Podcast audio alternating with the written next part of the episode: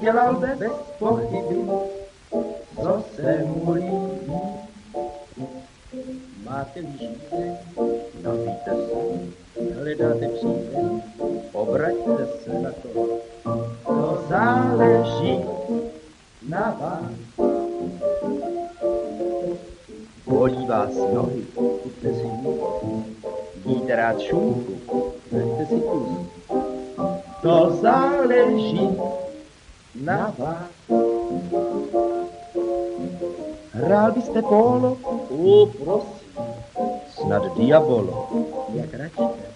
Či máte skafandr? No a proč ne? Chcete vyplakat? Hm, nebo se smát? Chcete být z hůru? Či chcete spát? To záleží na vás.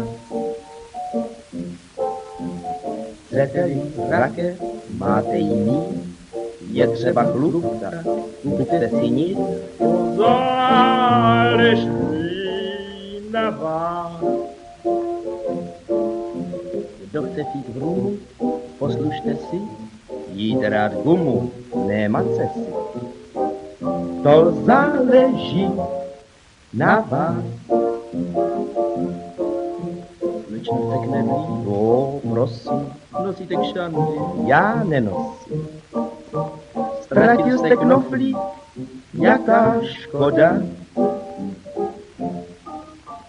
Máte-li doma kebuli namalovanou na tabuli, to záleží na vás. Máte velký nos, tím lépe chodíte jen bos, tím lépe sbíráte známky, to nevadí. Chcete se střelit, nechcete žít, to záleží na vás.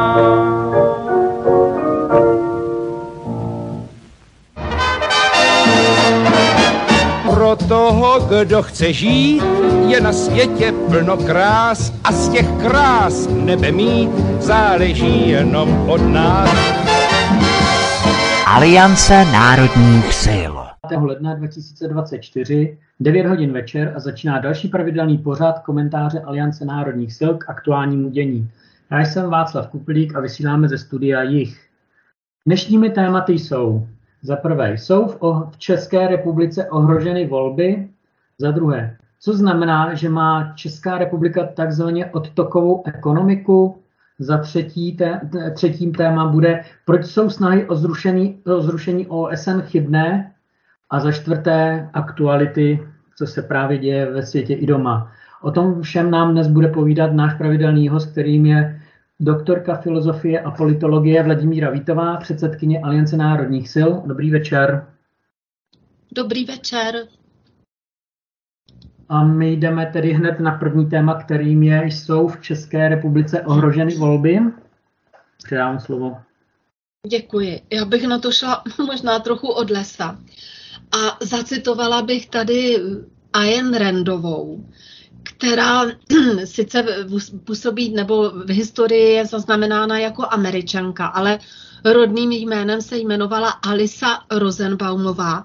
Vystudovala v Petrohradu, pak emigrovala do Spojených států amerických, kde se třeba živila psaním scénářů v Hollywoodu, ale byla také zakladatelkou takzvaného objektivismu, což je jakási filozofie, která hlavně respektuje a charakterizuje život na zemi. Je to filozofie pro život na zemi, ne takové ty abstraktní, já nevím, Heideggerové a podobně, nebo existencionalisti. Takže to jenom na úvod, abyste věděli, čí je ten citát. A ta řekla, a teď ji zacituji.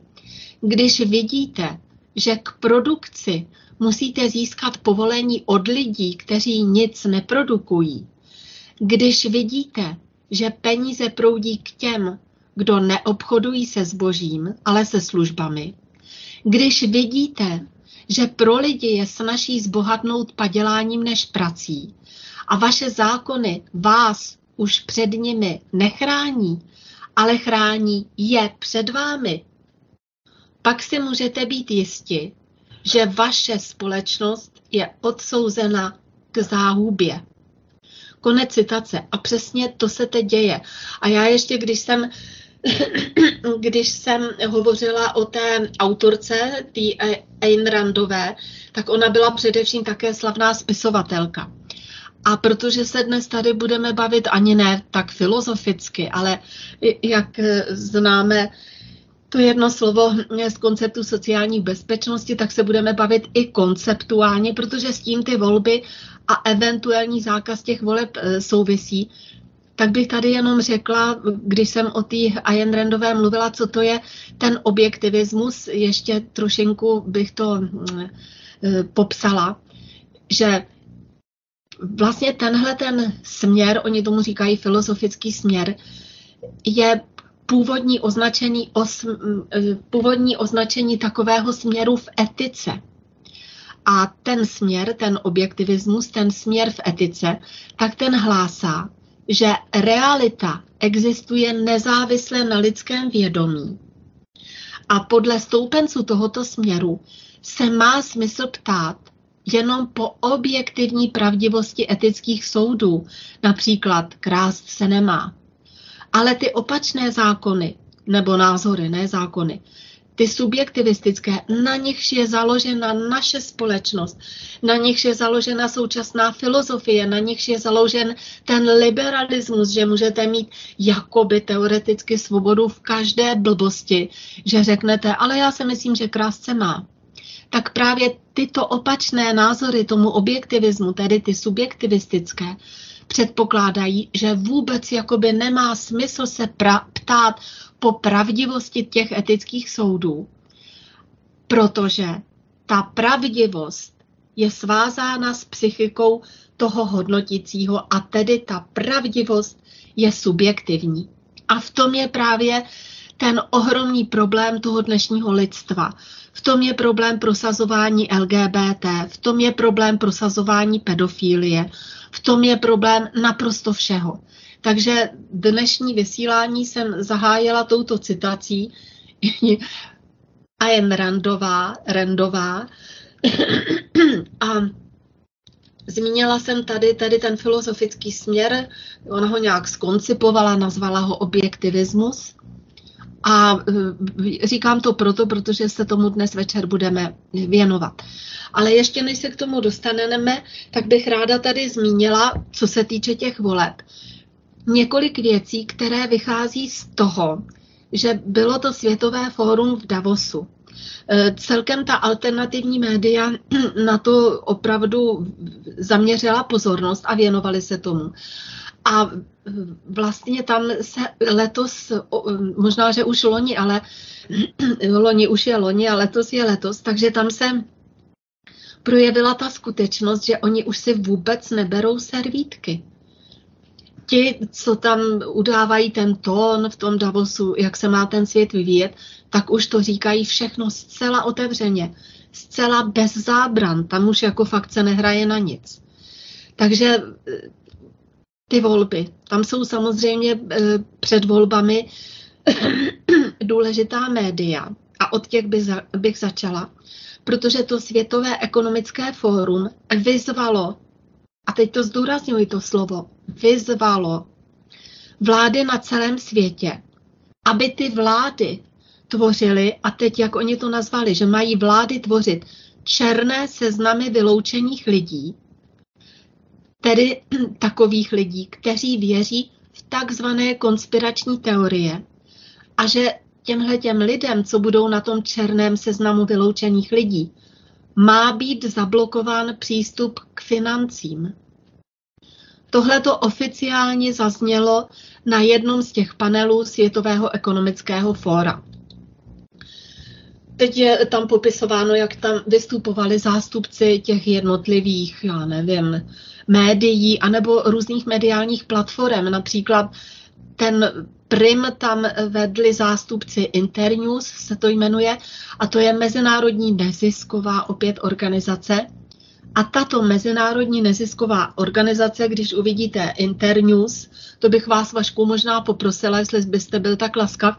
A třeba teď eh, mrkl se, eh, koho financují, jestli to lze zjistit, nevím. Internews u nás. Třeba to nenajdeme, ale jenom pro zajímavost.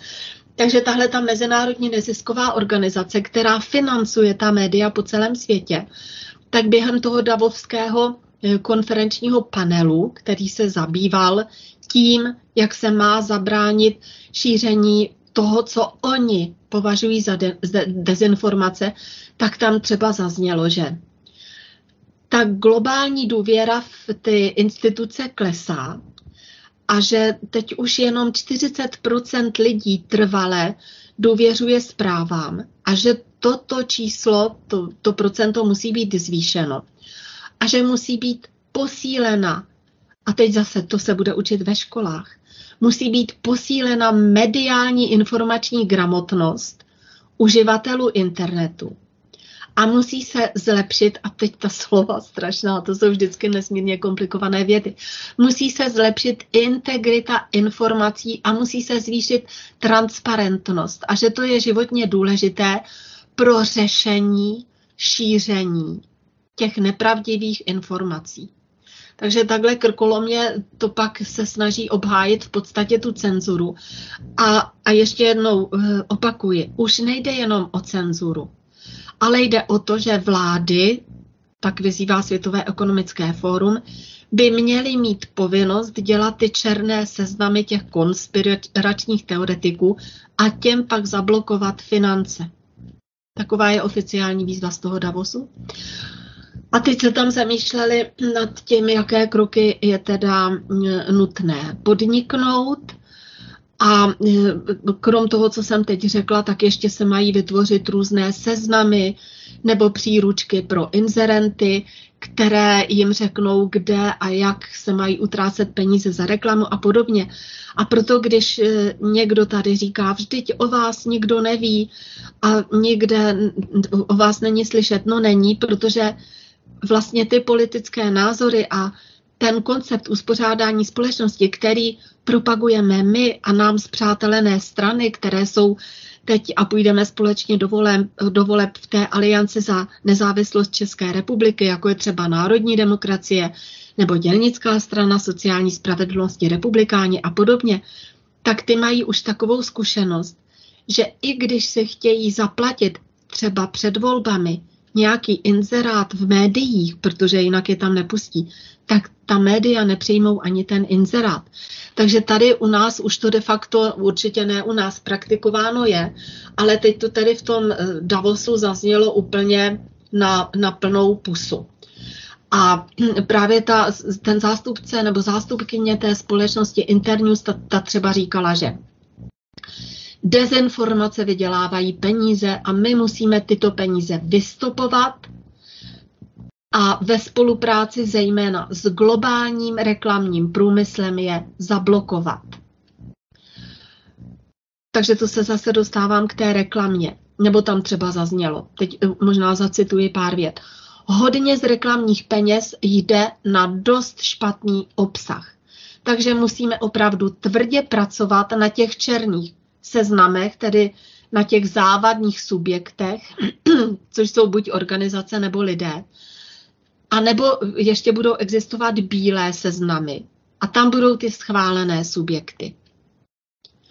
A tam jde o to, že oni přesně vyzývají všechny ty reklamní agentury a všechna média, aby nasměrovali peníze jenom na tu reklamu, na dobré zprávy a informace, tedy na ty informace těch inzerentů a těch subjektů, které jsou na těch bílých seznamech těch svál, to jsou tedy ty schválené subjekty.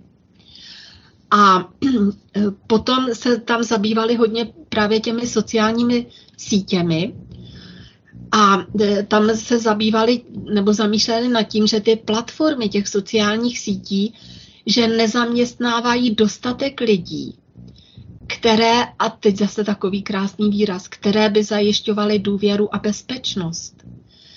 Na důvěru a bezpečnost monitorování a měly by vlastně odstraňovat ty dezinformace, které jsou sdílené na těch platformách. A když se podíváte na tu stránku přímo té agentury nebo té neziskovky Internews, tak ona tam má, že se snaží pomoci lidem na celém celičkém světě získat přístup k těm důvěryhodným zprávám a informacím, aby mohli činit informovaná rozhodnutí o svých životech a aby se mohli domáhat odpovědností u politiků. Takže i kdyby, nedej Bůh, u některého politika i z těch stávajících došlo k hnutí mysli a řekl pravdu, tak vlastně už ho pak udají sami voliči. A proto, když se třeba hodno, eh, hovoří o přímé demokracii a že by ti politici měli být odvoláváni, teď to požaduje hodně lidí na alternativě. Tak vidíte, oni už se chystají i, i na tohle. Že vlastně pak zpracují ty lidi tak, že ty lidi sami budou udávat ty politiky, kteří řeknou něco, co jako není v souladě s tím schváleným paradigmatem a pak jako bude právo toho politika zlikvidovat. E, to Světové ekonomické fórum, tam hovořili zástupci různých zemích a agentur a zase bych řekla, tam nejsou jenom zástupci zemí, ale zástupci asi desetinásobně víc, nebo možná stonásobně. Já jsem někde slyšela to číslo a úplně mě odrovnalo zase. Je tam pár představitelů zemí, ale stovky zástupců těch neziskovek a toho vlastně soukromého sektoru a ty jsou postaveni na roveň těm, těm představitelům politických. Takže mm, oni tam právě říkali, zástupci jak toho neziskového sektoru, eh, teda v uvozovkách, protože to je samozřejmě financováno z těch globálních peněz nebo nadnárodních korporací nebo vlád a podobně, tak říkali i ty zástupci vlád, že školí ty novináře, aktivisty v oblasti těch digitálních zpráv, že teda bojují proti těm de- dezinformacím a že nabízí obchodní znalosti aby pomohly médiím stát se finančně udržitelnými. A to zase souvisí s tím, jakou reklamu budou ta média přijímat. Když budou chtít přijmout reklamu od někoho, kde je na tom černém seznamu, tak samozřejmě to bude mít finanční dopad na, je, na ně. A když se bavíme o tom, jak se používá ten falešný slovník, tak oni tam zase říkají, že cílem všech těchto aktivit je odstranit ty dezinformace, které jsou určované k manipulování voleb, jako oni by to nedělali, oni to je primární jejich zájem, dále k narušování veřejné diskuze. U nás o veřejné diskuze například nemůže být ani slovo, takže teoreticky podle těchto krásných slov by měli zasáhnout speciálně proti našim mainstreamovým médiím. Pak jako cílem dalším je podněcování teda aby nedocházelo k podněcování násilí anebo k podkopávání veřejného zdraví. To už se zase chystají na, na nějakou falešnou pandemii a na ty roušky a podobně. Takže jako když budete proti tomu, tak budete podkopávat veřejné zdraví a hned se ocitnete na tom černém seznamu.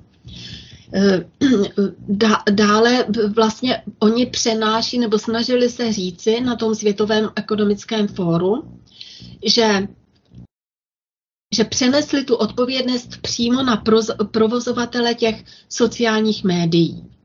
Že ta jsou zodpovědná za zajištění této kvalitní pomoci, jak lidi informovat. A za ten uh, obsah, za ten online obsah,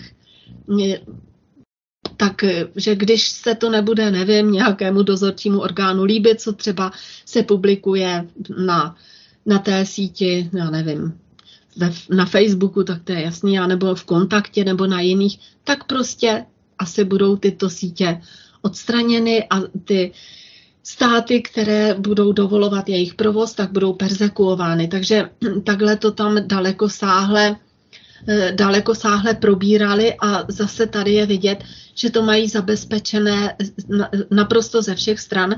A nevím, jestli jste zaregistrovali, ale zlatým hřebem byla naše eurokomisařka Jourová a ta řekla, že dezinformace jsou bezpečnostní hrozbou. A, a zase do toho zamítal, zamíchala, že to byla hlavní součást té vojenské, nebo že to je hlavní součást ruské vojenské doktríny. A že úplně jako ten, kdo vede prim v informační válce, je Rusko. Takže tato takhle vypointovala. A a Evropská unie nebo těch zástupci těch takových těch prestižních zemí té Evropské unie, eh, tak eh, samozřejmě ji přizvukovali. A ta Jourová ještě vlastně řekla, že Evropská unie se ale vůbec nesnaží cenzurovat jako opravdu vůbec nic, že jenom se snaží zabránit tomu šíření těch nepravdivých informací. A eh, také dodala, že tím konečným řešením toho problému, který se nazývá ty falešné informace, je vymáhání práva. A zmínila tam dva hlavní problémy, tak zase eh, kromě toho, že ty načené listině jim budou zmraženy, takový je plán, ne, že by se to zrealizovalo, doufám, že ne, budou zmrazeny finance, tak ještě právníci na ně budou poštváni, protože teď poukázala na to, že hlavní problém v tom evropském prostoru se mm, objevuje, že to je nárůst antisemitismu a, a, a to vlastně tenhle ten jediný tam uvedla. Takže tohle to zaznělo na tom Světovém ekonomickém fóru. Patrně se o tom nedozvěděl, ale je vidět, že v tomto duchu jede třeba Vít Rakušan, protože rozjel tu sérii těch svých cest, to bez cenzury a podobně a vlastně navazuje na jeden z těch hlavních bloků, které byly na tom Světovém ekonomickém fóru. A je jasné, že ta média připravují tu půdu pro to, aby byly ovlivněny ty volby a, a vždycky, aby se nějakým směrem rozvíjela ta společnost. Ale protože tady funguje zákon času a ti lidé už mají tolik informací, že už nejsou tak lehce obalamutitelní, tak právě jim vadí, že tě, tomu mainstreamu už věří jenom těch 40% obyvatel. Takže to byl ten, ta, ten první vstupní bod, než se dostanou přímo k těm eh, volbám. A druhý bych tady zmínila eh, ještě jednu osobu, zmiňovala jsem tu Ajen Rendovou a teď Zbigněva Břežinského, který řekl, ano Vašku? Já se omlouvám, já jsem jenom chtěl vás doplnit, jak jste se ptala na to Internews, tak jak působí. Tak na svých stránkách mají napsáno, že, že působí ve více než 100 zemích světa. V Evropě podle mapy v České republice momentálně nepůsobí, ale působili tu v minulosti.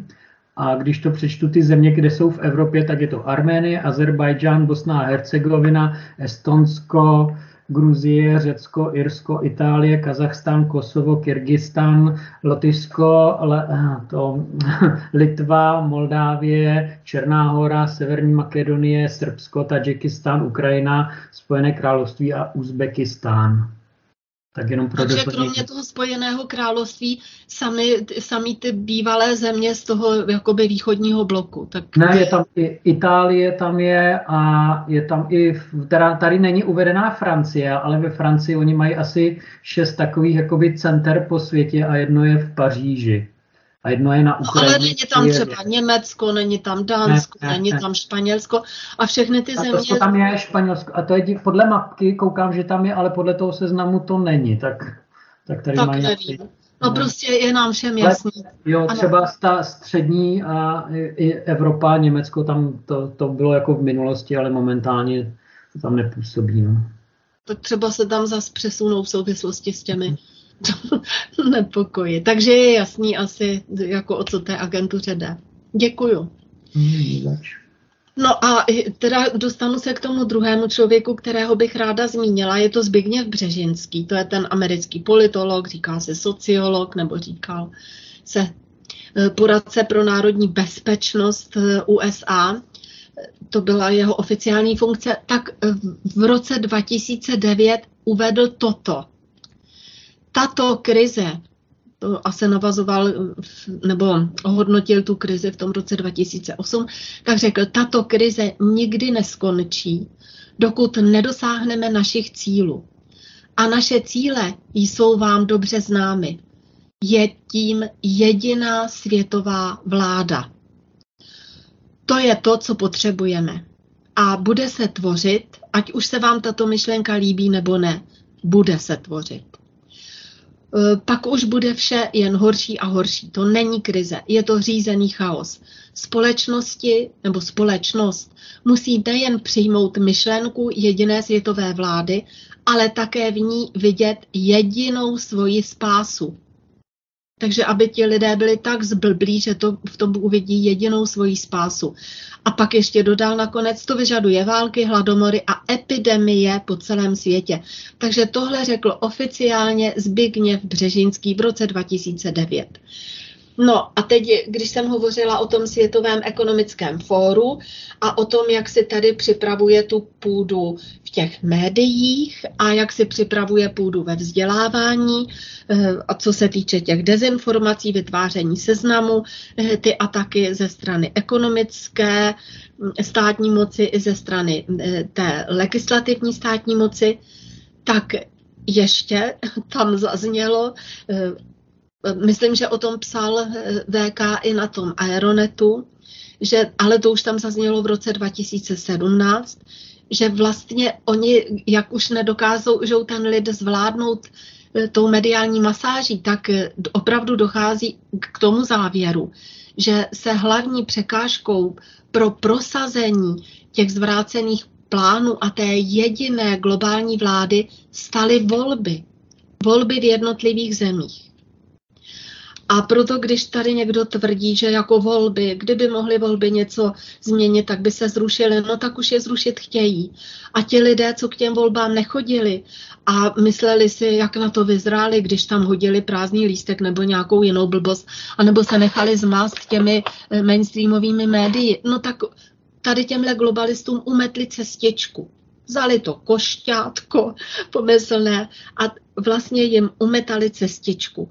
A ti, co hovoří o tom, že by se měly zrušit ty politické strany a měly by se eh, volit ti jednotlivci, tak ty taky umetají cestičku těm lidem, protože každý může na té kandidáce politické strany zvolit jakéhokoliv jednotlivce, chce, jsou preferenční hlasy a znovu tady opakujeme ten příklad. Když se chodí k volbám do Senátu, tam může kandidovat každý a stejně vždycky vyhrajou ti zástupci těch mainstreamových stran, protože lidé jsou tak zblblí, že se orientují podle těch mainstreamových médií.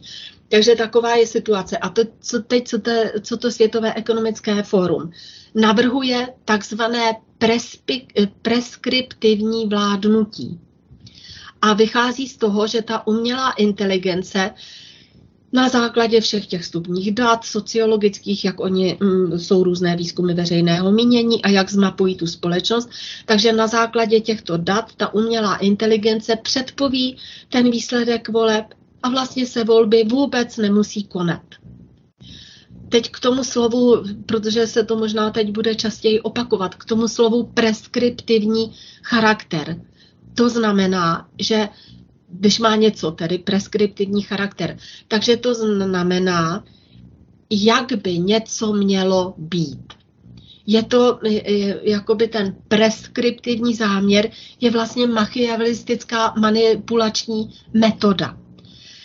E, vychází to stejně jako třeba globální prediktor, když o tom hovoříme, vychází ten pojem z matematiky, prediktor a korektor, tedy předpověď, predikce a korekce, oprava, tak to je něco podobného. Taky je to původně mm, matematická metoda a používají se v té matematice dvě slova. Deskriptivní, to známe geometrii ze školy, a to deskriptivní je jako popisný, že to popisuje.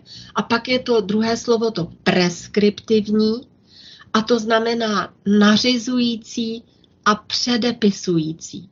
To znamená, když oni chtějí, eh, že, že tady bude preskriptivní vládnutí, tak je to nařizující a předepisující vládnutí abychom se vyznali v těch slovech. A ještě když jsem zmínila to, že jsou to vlastně matematické termíny, tak eh, když se zadáte třeba preskriptivní analýza, neboli tedy předepsaná analýza, tak e, tam dochází k tomu, že se ta matematika e, že se aplikuje matematika a výpočetní technika, výpočetní technika na možnost rozhodovacích procesů, na to zvažování těch budoucích rizik, na to, jaké budou důsledky toho rozhodování.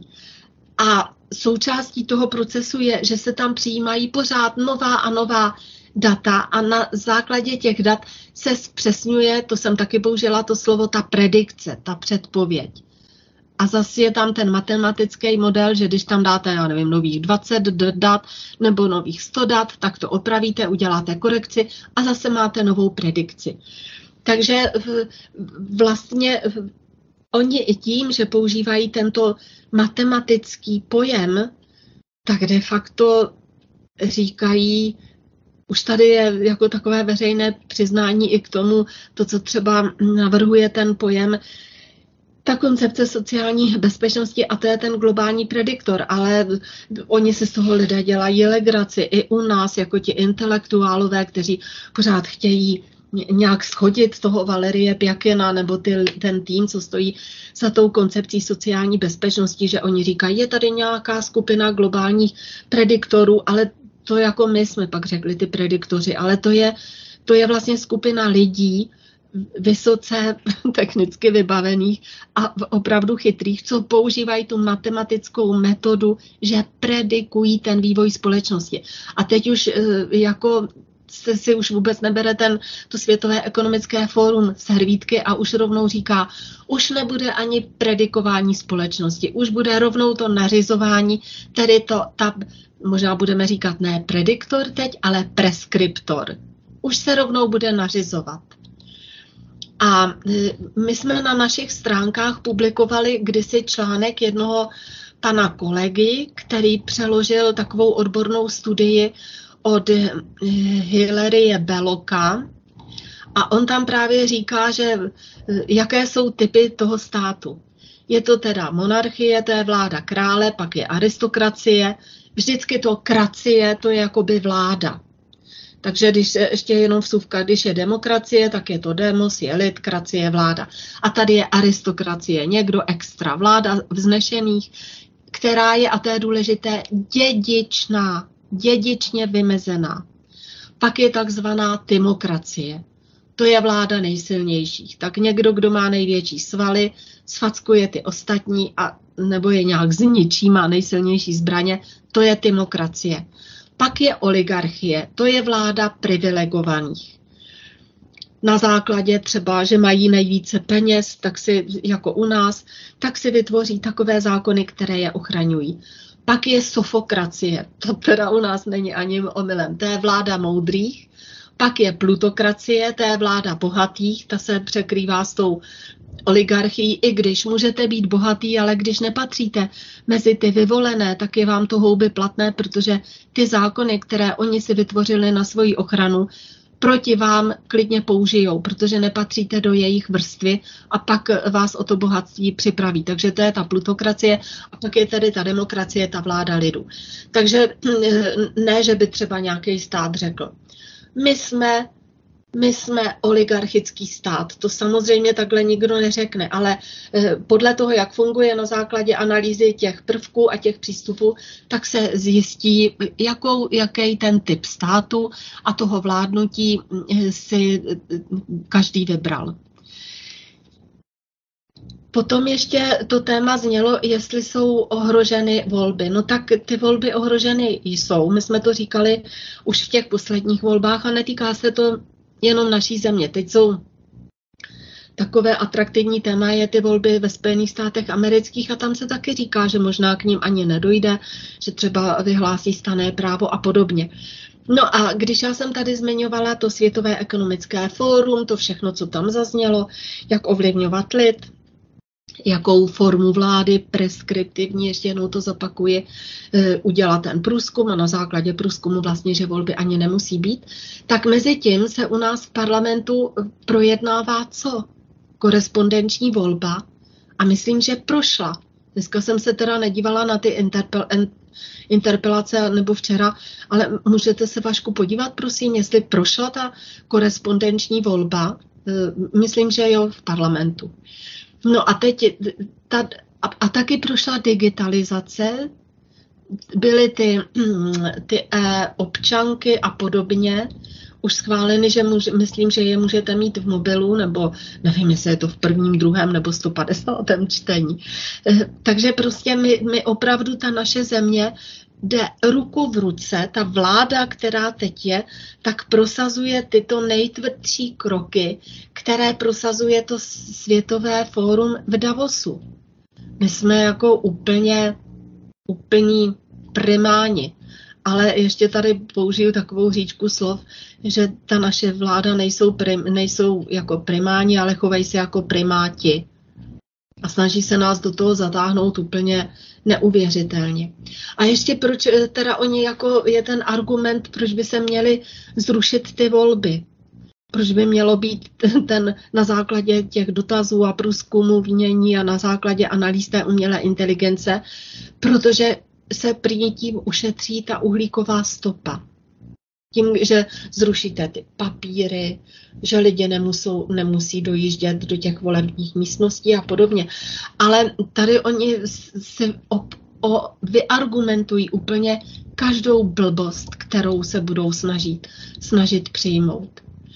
No, eh, já bych tímto možná eh, ukončila, nebo uvidím, jestli ještě budu mít nějaké Možná bych se pak ještě vrátila k tomu Světovému ekonomickému fóru, eh, co se týče mezinárodní politiky, protože to bylo také velmi zajímavé, to, co tam zaznělo. Ale to naše první téma je, jestli jsou v České republice ohroženy volby. Tak já bych tento vstup svůj uzavřela a poprosila bych vás, Vašku, protože my teď upravujeme program Aliance národních sil a vy tam jste garantem za, za, za, tu, za to vstupní info, které hovoří o tom, že vlastně eh, každá ta země by měla vycházet z nějakého toho konceptu uspořádání společnosti, ale nechci prozrazovat víc. Takže jednak, jestli byly schváleny ty korespondenční volby, jestli jste to zjistil, a potom bych vám předala slovo, na, co se týče té koncepce budování společnosti. Já jsem, to hlasování jsem nestihnul najít, takže to vám nepovím. A to druhé, co chcete, tak já jsem jenom na základě včera, jak jsme se sešli v Praze a slyšel jsem tam vystupování nějakých lidí, tak jsem tady napsal jenom krátký článeček na téma druhé moci, druhé státní moci, protože se u nás, nebo já to teda, já to nebudu vysvětlovat, já to rovnou přečtu ten článek, jestli teda můžu. Tak včera jsem byl v Praze na chvíli účasten setkání lidí, kteří jsou nespokojeni se současným stavem naší společnosti a hledají nějaké jiné alternativy, jak to změnit. V diskuzi tam zaznělo, že nejvyšším druhem moci je moc zákonodárná. Ano, tak nás to učí. Učí nás, že jsou tři druhy moci. Zákonodárná, která vytváří pravidla pro fungování společnosti, dále pak moc výkonná, která ta pravidla zavádí do reálného života a vymáhá je, a pak je soudní moc, která trestá ty, kteří tato pravidla porušují. Tak, nás, tak, tak jak nás učí tyto tři druhy moci, tak nás také učí nad tím nepřemýšlet a slepě toto přijímat. A nikdo nad tím dále nepřemýšlí. Jako třeba nad tím, na základě čeho ta zákonodárná moc ta pravidla vytváří. Ti politici přece musí tvořit ta pravidla, zákony, směrnice, nařízení a další podle něčeho. Ano, tvoří je na základě ideologií. Těch je mnoho, například kapitalismus, komunismus, liberalismus, neoliberalismus, křesťanství, islám a mnoho a mnoho dalších. Často slyšíme, jak říkají, že patříme na západ, že patříme do Evropy, že bez Evropské unie nepřežijeme, že jsme společnost založená na křesťanských hodnotách a mnoho a mnoho dalšího. A podle toho vytvářejí ta pravidla a zákony. Z toho tedy logicky vyplývá, že nad mocí zákonodárnou musí být další moc. Ano, je to moc ideologická. Ideologie často vznikají tak, že nějaký učenec, spisovatel, profesor nebo filozof se píše své myšlenky, zkušenosti, názory, ideje a vzniknou různá díla, která se považují za zásadní dílo té a té ideologie. Pro kapitalismus to může být třeba Adam Smith a jeho pojednání o podstatě a původu bohatství národů nebo jiná ideologie založená na základě díla Manifest komunistické strany, jehož autory jsou Karl Marx a Friedrich Engels. A jak je možné, že v různých částech světa se prosadí různé ideologie? Jak to, že pro nějakou společnost je lepší to a pro jinou to? Proč jedna společnost vyznává jednu ideologii a druhá zase jinou? Na základě něčeho si tu nebo onu on ideologii museli vybrat. Museli si zvolit koncepci rozvoje své společnosti a podle toho zvolili pro sebe tu, ne, tu správnou ideologii. Z toho tedy vyplývá, že nad mocí ideologickou musí být ještě konceptuální. Někdo si řekne, jakým směrem chce, aby se společnost rozvíjela a stanoví příslušnou koncepci rozvoje. Podle toho nastaví příslušné ideologie pro společnost a zákonodárná, zákonodárná moc pak již funguje, jak je potřeba. Takže nejvyšším druhem moci není moc zákonodárná, ale konceptuální. Řídit společnost lze jednoduše řečeno dvěma směry. Ku prospěchu řídící menšiny na úkor většiny, anebo ve prospěch většiny. Když se podíváme na dnešní globální společnost, musí být všem naprosto jasné, že globální řízení se zmocnila skupina, která procesy řídí ve prospěch, ve prospěch sebe na úkor většiny. A většina zemí světa si svou koncepci nikdy nezvolila. Pouze jim byly vnuceny ideologie, aby ta země fungovala přesně v zájmu těch, kteří kontrolují konceptuální moc. A teď zpět k nám.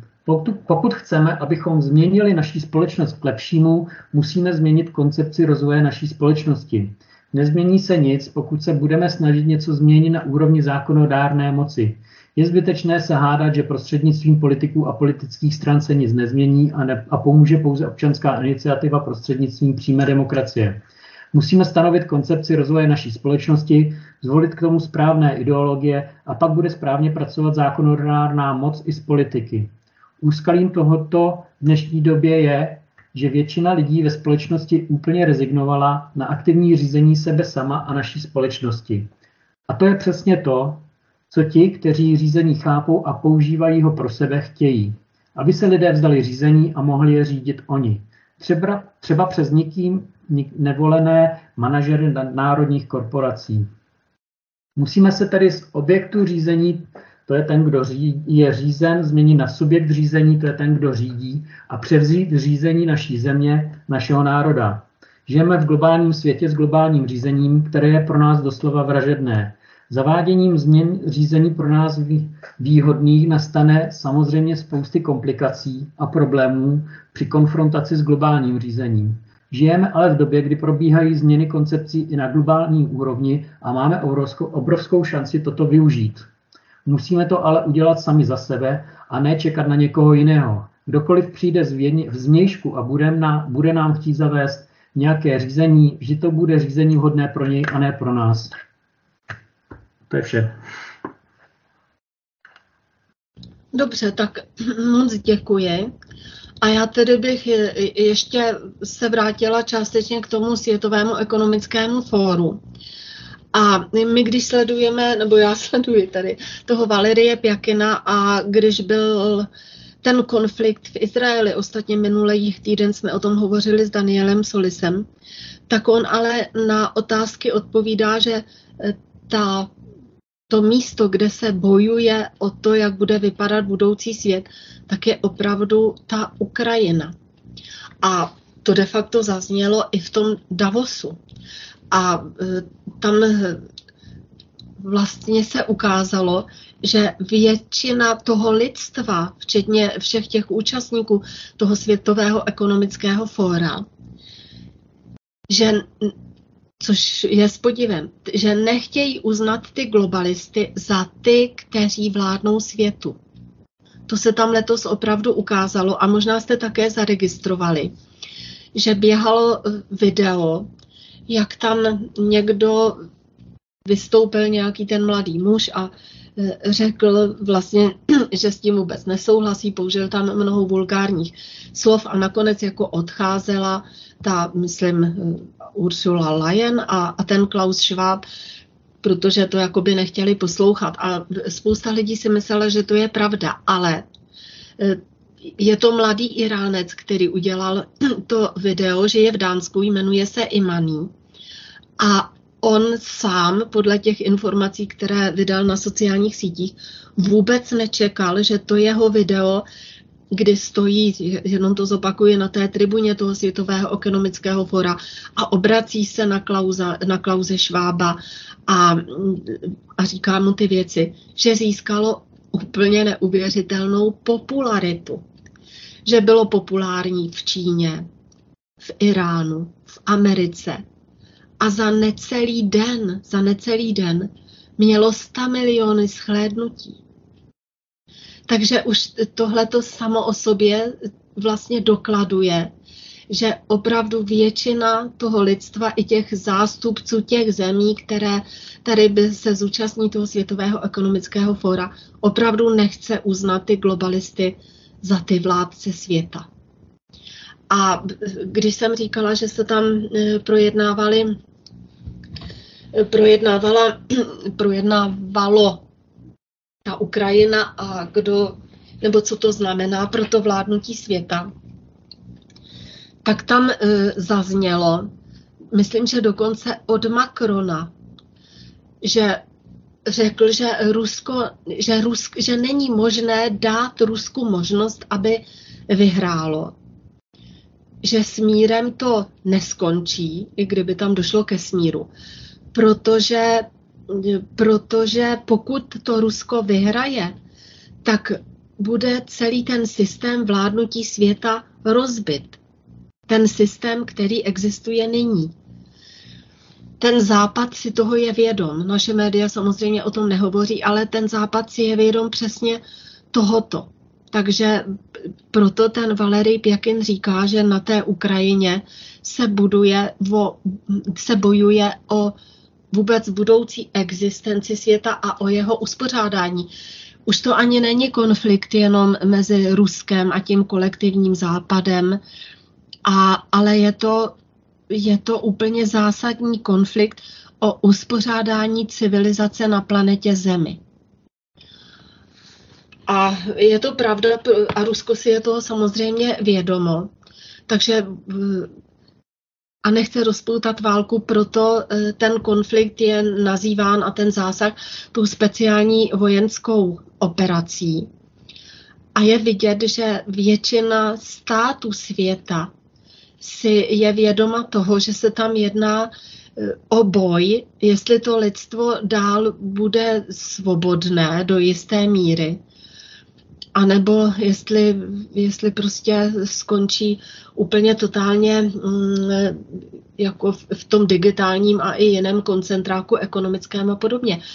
A mm, ještě jednou zopakuji, že že tam zazněla ta podstatná věta, že pokud Rusko vyhraje, bude systém vlád, ten současný systém vládnutí světu zcela rozbit.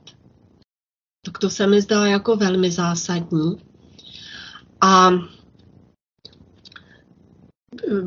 vlastně se ukazuje i na tom západě, že, že jsou si vědomi toho, že v tom Rusku je ta ohromná pá, kolona, to, ta západní, že tam jsou ti oligarchové, který, kteří rozkradli ten majetek a byli vybráni pod kuratelou té Ameriky, která v těch 90. letech totálně okupovala, vlastně jí byla předána jak na zlatém podnose, jak vláda, tak i celý parlament, tak samozřejmě celý ten, celá ta justice a podobně, takže tam měli mm, neomezenou moc. A ten západ opravdu se bojí toho, že začíná existovat systém různorodých civilizací, které mají rozličné vzájemné vztahy a vzájemně se v mnohem neschodují, ale vzájemně se respektují a nepodřizují se jednomu velkému vůdci. Takže to, to je to ohromné poselství Davosu. A vlastně je to takové nechtěné, ale pro mě je tohle to dobrá zpráva, že to tam takhle otevřeně zaznělo a když se podíváme, kdo, který stát má kolik lidí, jakou rozlohu, tak je vidět, že ten západ prostě upadá. A ještě teda tam byl projednávána, byla jedna věc, ta se nás samozřejmě také týká speciálně, protože máme takového podivného ministra zdravotnictví a tu vládu. Eh, takže tam zase byly projednávány ty mRNA vakcíny, takzvané vakcíny. A zase tam zazněla ta slova Billa Gatese, že eh, ta jeho, já nevím, kolik má nadací, plno a mezi tím tu Gavi, to je ta vakcinologická, že budou poslány miliardy dolarů a miliony vakcín pro ty chudé země. A, a že, že to by mělo zabránit, já se tomu nesmíju, jenom tak hořce, on to ten Bill Gates otevřeně říká porodnosti právě v těch chudých zemích, především v té Africe, a zase se tvářili jako neuvěřitelní dobrodinci, ti, co to tam prosazovali. Takže pod eh, záminkou léčení nemocí tam dochází ke sterilizaci lidí, ke snižování populace nejen tam, ale na celé planetě. A zase, když vy to takhle řeknete, tak eh, ten, ta první část, kdy jsem dnes hovořila, tak že ti lidé jsou označeni za konspirology a už eh, se na ně chystají ty pastě ekonomické a i ty právní. Takže tímto chci eh, říci, jak je celý ten systém provázán a pomalu bych se dostala tedy k tomu druhému tématu. Zase budu vycházet z toho Davosu, ale abychom to nějak rozdělili, můžete Vašku prosím říci to druhé téma? Ano, my přejdeme nyní na druhé téma a tím je, co znamená, že má Česká republika takzvanou odtokovou ekonomiku. Předávám slovo. Aha, tak já myslela, že teď bude to téma OSN. Tak... To je až třetí, tak to můžeme přehodit, to nevadí. Dobře, tak bych prosila to třetí téma, to jsem spletla. Tak přehazuji témata a pře- přeskočíme na třetí téma, kterým je, proč jsou snahy o zrušení OSN chybné. No, protože se ukazuje, že ten Davos existuje proto, a je to neziskovka, je to nezisková organizace, aby se na něm jednalo o řízení toho světa a aby vlastně OSN byla odsunuta na druhou kolej a aby se říkalo, a teď to nemá význam, ta už nemá vůbec žádnou eh, váhu, ta OSN. A já to říkám zcela konkrétně, protože Ehm, protože přišly takové různé informace o tom, že vzniká nějaká, nějaká eh, petice za zrušení OSN. A já bych tady možná tu petici zacitovala, protože musím říct, že s ní vůbec eh, nesouhlasíme. A to z toho důvodu, že nejde přece o to zrušit OSN, kde je to opravdu platforma, kdy jsou tam všechny ty státy světa ale jde o to zreformovat OSN a aby fungovala podle mezinárodního práva a ne těch pravidel, ale ne jí zrušit. A vlastně, až uslyšíte tu petici, tak ten důvod, proč ji chtějí zrušit, tak jsou tam různé jako proizraelské narrativy, ta petice je obsahuje. Ale znovu opakuji, neexistuje žádná jiná celosvětová platforma pro jednání mezi státy. Jo, platforma pro jednání mezi státy a mezi e, tisícem neziskovek a různých podniků, tak ta existuje, třeba jedna je v tom Davosu. Ale aby opravdu tam byly státy zastoupeny a ty rozhodovaly a neingerovaly do toho různé ty neziskovky, tam prostě na tom plénu OSN jsou zástupci státu. Když jedná příklad Světová zdravotnická organizace, což je tedy agentura, jedna z agentur OSN, tak tam jsou vedle sebe státy. A třeba Bill Gates tam chtěl mít, nevím, jeden čas mu to nechtěli dát, pak mu to asi dali, statut státu. V Davosu jednají zástupci vlád, ale mezi tím tam je Bill Gates, internews média a ty jsou úplně postaveny na roven těm státům. Ale OSN je platforma, kde jsou jenom zástupci států. A mimochodem na tom, v tom Davosu taky zaznělo, myslím, že mm, nevím, jestli ten Argentinec, že vlastně státy by ani neměly existovat. Takže proto v tuto chvíli je to OSN důležité. Funguje špatně, ale jestli bude snaha zrušit OSN, no tak teda po těžkoště tak nás tady koupí jako na Ukrajině BlackRock, nás koupí, já nevím, to často uvádím jako příklad Coca-Cola, Pepsi-Cola nebo někdo. A budeme tak, jak byla dřív Amerika. A budeme celé státy ve vlastnictví nějaké soukromé nadnárodní korporace. Tak tohle chceme. To přece nechceme. Takže teď chce, nebo vzhledem k tomu, že v té petici je zmíněn Izrael, tak se vlastně ukazuje, že tím, jak se mění ten svět, jak USA ztrácí tu roli světového četníka a přestává hrát prim, i Izrael je teď ohrožen, tak najednou eh, tyto dva státy podporují zrušení OSN. No to je teda neuvěřitelné. A my, jak ta trdla ještě na alternativě, tak jako tomu budeme pomáhat. No to, to mě opravdu úplně vyrazilo dech, protože tuhle tu nabídku nebo e, tady ten návrh, aby byla ta petice podepsána, jsem dostala od kolegů, kteří podporují tradiční rodinu. A taky zase, jak jsou rozlezlí všude, tak víte, kdo tu petici udělal? Mezinárodní prorodinná organizace, zkrátka je DAVIA, DAVIA, tak ta vytvořila petici Zastavme zneužívání, zrušte OSN. Není dlouhá, takže vám přečtu ty jednotlivé body. Jo. A jako když už teda zrušit OSN, tak rozhodně ne kvůli některým těm bodům. Takže bod jedna. Vzhledem k tomu, že Všeobecná deklarace lidských práv OSN potvrzuje důstojnost a hodnotu lidské osoby a rovná práva mužů a žen. Tak to je bod jedna. Druhý bod. Vzhledem k tomu, že OSN byla ostře kritizována za ignorování masového znásilňování izraelských žen 7. října 2023. Za další. Vzhledem k tomu, že OSN dosud neuznala globální problém násilníků a násilnic ani existenci mužských obětí, Vzhledem k tomu, že OSN je silným zastáncem transgenderové ideologie, která slouží k porušování důstojnosti a hodnoty žen, vzhledem k tomu, že OSN usiluje o oslabení rodiny tím, že podporuje kontroverzní komplexní sexuální výchovu, snižuje rodičovskou autoritu a snaží se nově definovat samostatný pojem rodina Vzhledem k tomu, že řada zemí vyjádřila nespokojenost s používáním nátlakové taktiky ke schvalování kontroverzních rezolucí OSN, vzhledem k tomu, že v kongresu byl nedávno předložen návrh S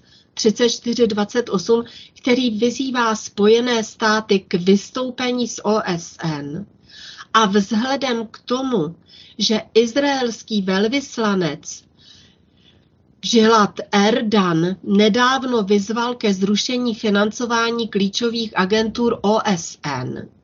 Níže podepsané osoby a skupiny proto vyzývají státy a dárcovské organizace, aby pozastavili financování OSN, dokud všechny agentury nesplní svůj závazek respektovat důstojnost a hodnotu všech osob a zajistit rovná práva mužů a žen. A ještě jednou přečtu titulek. Připojte svůj podpis, zrušte, zastavte zneužívání a zrušte OSN. Tak já nevím, mají to ty lidi v hlavě v pořádku? Zdála se vám smysluplná ta, ta petice? Mně vůbec. A u nás ti lidé, kteří se angažují v tradiční rodině a vykonávají tolik skvělé, skvělé práce, třeba ohledně té istambulské úmluvy, tak fakt zcela vážně rozesílají a všichni to podepíšou, jako jo, OSN je hnusné, podepíšeme to, aby byla zrušeno, aby bylo zrušeno OSN. Takže až se tohle k vám dostane, tak jenom byste věděli tyhle informace, že teda je to samozřejmě nesmysl.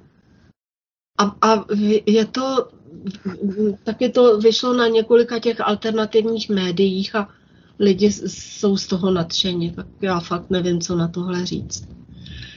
Tak to tady je k tomu OSN. Já se podívám, jestli jsem si tady ještě předtím udělala nějaké poznámky.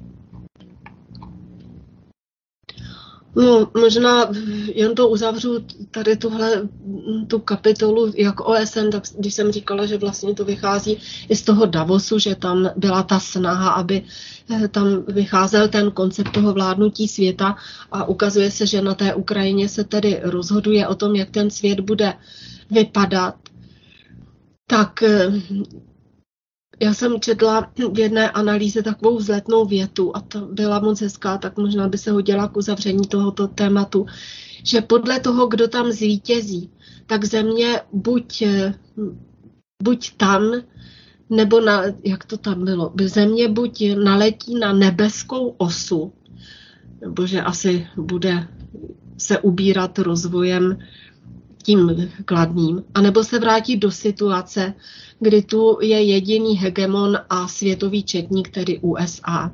Tak abychom si byli vědomi, že to, že to, co se děje na Ukrajině, je úplně směrodatné pro vývoj celého světa. A ještě bych tady teda zmínila, jak my jsme totálně pro ukrajinští. Že včera jsme jeli na jedno jednání s kolegy kolem Senátu a hádejte, jaká tam vysí vlajka ukrajinská na Senátu. Ukrajinská vlajka už nevisí na státní opeře, tam už není ani izraelská vlajka. Myslím, že na Národní muzeu tam furt je jakoby ten banner ukrajinský, oni tomu neříkají vlajka, a ta, ale banner. Jo, je tam, já jsem ho včera viděl. Jo. No, no a, a ještě jako vrchol všeho, myslím, že to bylo v neděli, jak bylo je ty tisíce, nebo nevím kolik, vypadalo to jako fakt ohromný dav, Ukrajinců na Karlově mostě a na, na starém městě v Praze. Měli tam obrovskou vlajku ukrajinskou, zpívali tam ukrajinské písničky, jako kdyby jim naše země patřila. Tak já nevím, té státní zprávě se to zdá asi v pořádku. Co pak je normální, aby ve Francii na parlamentu vysela ukrajinská vlajka, ne francouzská. A je několik videí, to točili Slováci, když v létě jeli na Ukrajinu a měli třeba čepici s českou, s českou vlajkou, nebo se slovenskou, byli tam Čech a Slovák. A ti Ukrajinci jim řekli, že, se, že jsou na Ukrajině, ať si ty čepice sundají. A my tady, jak ti blbci, máme ukrajinské vlajky na státních institucích. A ještě eh, jako, jak, jak se tváříme, jak je to tam nebezpečné, jak je tam ta válka. Tak já mám taky, mám několik ukrajinských velmi dobrých přátel. A pak mám, znám několik ukrajinských známých a třeba ty paní tady bydlí, pracují tu a hádejte, kam jedou na Vánoce za dětma, které nechali tam na té Ukrajině a ty děti tam chodí do školy, tak na Vánoce a na prázdniny jezdí tady tyhle ty rodiče za těma dětma na Ukrajinu. Takže svoje děti, ten největší poklad, který mají, nechají v té zemi zmítané válkou a sem si jezdí pracovat. Tak to snad musí už každý vidět jako fakt, že to není normální, protože ta realita je v tak ohromném rozporu s tím, co nám říká ta vláda a ta mainstreamová média, že to, to už fakt jen slepec, nebo úplný hlupák, nebo za cizí peníze to lidi nechtějí vidět. Takže tímto bych uzavřela eh, tu, eh, to téma OSN a můžeme přejít k dalšímu tématu. Ano, takže já jsem přesunul druhé téma na třetí a teda teď přicházíme na téma, které je, co znamená, že má Česká republika takzvanou odtokovou ekonomiku. Eh, je, my to tady často jakoby používáme jako příklad. Je to ta analýza Tomase Pikettyho, to je ten francouzský ekonom. Myslím, že ta analýza je z roku 2018, kdy on říkal, že největší obětí eh, to, té Evropské unie a toho členství v Evropské unii jsme my, že jsme nejvíce poraženým národem a že jsme na tom členství prodělali nejvíc. A teď to tam jako rozebírá a já, když jsem byla pozvaná před volbami v tom roce 2021 do televize, tak jako jsem tam říkala, že tedy chceme vystoupit z té Evropské unie a oni zase říkali, no a proč vždyť z ní dostáváme víc, než tam dáváme, tak za A tam dáváme strašně moc peněz, pak jakoby teoreticky něco navíc dostaneme ale my za to zaplatíme krvavě stonásobně víc skrze ty zákony, které jsme přijali, skrze ta hospodářská pravidla, podle kterých se naše země řídí, protože vlastně úplně ten největší masový odtok, ten stěžejní důvod toho enormního odlivu bohatství z České republiky je pravidelný každoroční odliv stovek miliard bilionů, bilionů korun do zahraničí v podobě dividend. A to nemá žádný jiný stát. Opravdu my jsme jako na tom absolutně nejhůř. A nesou za to odpovědnost naprosto všechny vlády a všechny politické strany, které prosazovaly a politici, které prosazovali a prosazují naši eh, účast anebo naše členství v Evropské unii. Úplně jednoznačně. A korekce není možná. O tom jsme tady hovořili asi tisíckrát. Prostě ne, že teď řekneme, no tak teď budeme v té Evropské unii, budeme tam mít pár těch europoslanců a budeme jako prosazovat nějakou korekci těch našich vztahů, nebo když budou ti vládní politici s Evropskou unii, to nejde. Jednak je to nastaveno tak v té Evropské unii, že ten krmelec je vlastně, jsou všechny státy té bývalé, bývalé východní Evropy, ale protože je tam ta mezinárodní dělba práce tak třeba jinou roli dělá, nebo jinou roli v tom má Polsko, tak se k ním chovají jinak. Jinou roli má Maďarsko, ale ne, že by tam měli šikovné politiky. My obdivujeme toho Viktora Orbána, ale v tom to není. Je to v tom, že ta země byla vybrána pro jinou roli.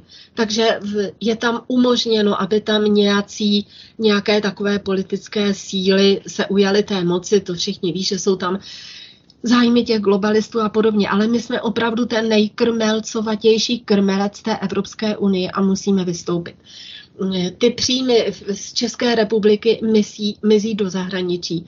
A vyplývá to jednoznačně z dat Světové banky ta česká ekonomika je vlastně jako cedník. A v okolní, z okolních ze všech okolních zemí my jsme jedinou zemí, eh, v které našimi lidmi vytvořené bohatství masivně mizí do zahraničí bez náhrady. Bez náhrady. A jestli je nějaký šikovný ekonom a analytik, tak znovu opakuji, vychází to z dat Světové banky. Naše média to pochopitelně nepublikují v zahraničí. Je možné, si, možné se k těm analýzám dostat. Každý obyvatel, včetně České, České republiky, včetně nemluvňat, měl v roce 2022, protože údaje za rok 2023 ještě nejsou k dispozici, takže za rok 2022 měl každý náš obyvat, každý občan naší země, včetně nemluvňat, k dispozici zhruba o 25 tisíc korun méně, než kolik by mělo připadnout na něj, pokud bychom žili v zemi, kde by to vytvářené bohatství v té zemi zůstalo. A nebo kdyby odteklo, tak jako by bylo nějak kompenzováno zase tím přílivem ze zahraničí. Třeba v podobě těch dividend nebo v podobě investic. Ale nic takového se neděje. Takže jen za loňský rok za každého člověka 25 tisíc korun méně jsme odevzdali, než tady by, by mělo, teda ne méně jsme odevzdali a jsme o to chudší, ne, a to je samozřejmě každý rok. To já jenom uvádím ten rok 2022. Vašku, můžu vás zase poprosit, 25 tisíc korun krát 10 milionů. Tak kolik to přesně je? Kolik miliard? A to je 25 tisíc jako měsíčně myšleno, nebo jak je to myšleno? Za rok. No a než se to přesně řekne. V podstatě 11 milionů. Miliard, ne? Bilionů, nebo co jste říkal, 11? 11 je 11 milionů, jako Čechů, skoro. Jo, že s tímhle počítá, jo, jo, jo. To Kolik to má nul? 75 miliard. 207, no tak a to je, to je, ještě se mi to zdá málo. málo. právě, že No to je právě to, jo, protože ten Piketty v tom roce, a tohle to jsou teda údaje ze Světové banky, ale Piketty v tom roce eh, 2018 řekl, že každý rok je odtok 300 miliard a že se to pořád zvětšuje. Tak Já to jsem nevím. četl, nebo jsem četl, že to je snad až i 600 miliard jako ročně. Jo, určitě. Že, že ještě bral, to, on on to tam říká, že ještě bral jakoby ty nižší věci, no tak Hm. Tak to nevím, tohle to číslo, eh, jestli to je jako, jestli to mysleli měsíčně. Mně se dostali eh, do rukou To asi ne, no. materiály právě ze zdrojů ruských, kde se tam tomu věnovali nejen naší zemi a tak eh, to, to, je to prostě hodně, ale ten Piketty, který to tam vyargumentoval úplně konkrétně jenom pro naši zemi, říká ještě daleko víc. Takže to znamená, že ta Česká republika, a už ten termín se užil mezi těmi analytiky ekonomickými světovými, že jsme tou ekonomikou odtokovou a to již řadu let. A e, v roce 2019, tedy ještě před e, covidem a před tou válkou na Ukrajině, tak obsazovalo e, v zemích OECD první příčku v rozsahu odtoku bohatství. Vynecháme-li ty země, co jsou označované jako dano, daňové ráje, několik zemí a hádejte, kdo byl první, už v roce 2019. My, Česká republika. A e, když jsem předtím, pardon, uváděla ta data ze Světové banky, tak tohle jsou přímo data OECD. A tím stěžejním důvodem, to jsem říkala hned v úvodu, toho odlivu, toho bohatství z České republiky každý rok, tak, je, tak jsou ty dividendy a to, že tu mají absolutní Eldorado, ty nadnárodní korporace. Takže to je ta naše světová, teda ta naše, ta naše role ve světové ekonomice. A v této souvislosti bychom možná mohli říct něco z toho programu Aliance národních sil. My máme samozřejmě plně rezortní program, teď budeme upravovat naše stránky tak, aby to bylo přehlednější, protože předtím jsme překlopili ty staré stránky do nových stránek. Mezitím jsme měli blok, eh, když byl covid blokován, takže jsme měli ještě jedny náhradní stránky Aliance národních sil, takže teď v tom bude udělán pořádek. Eh, Máme v plánu, že uděláme přehled jedno rezortní jako ministerstvo financí, ministerstvo zemědělství a podobně podle těch věcí, co, co jsme kdy publikovali a dali dohromady, tak určitě dojde taky k tomu, že některá ministerstva třeba rozpojíme, některá ministerstva spojíme, protože v souvislosti s tím vývojem je to tak logické. Ale aby to nebylo pro lidi tak komplikované, tak máme na těch našich stránkách eh, ta tři ano a tři ne. A to je jakoby ten program, aby to bylo nejzapamatovatelnější pro ty lidi.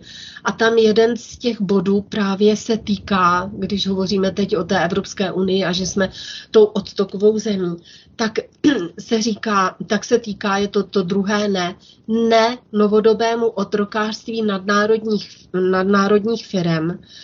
A předtím tam bylo ještě to ano, to třetí ano.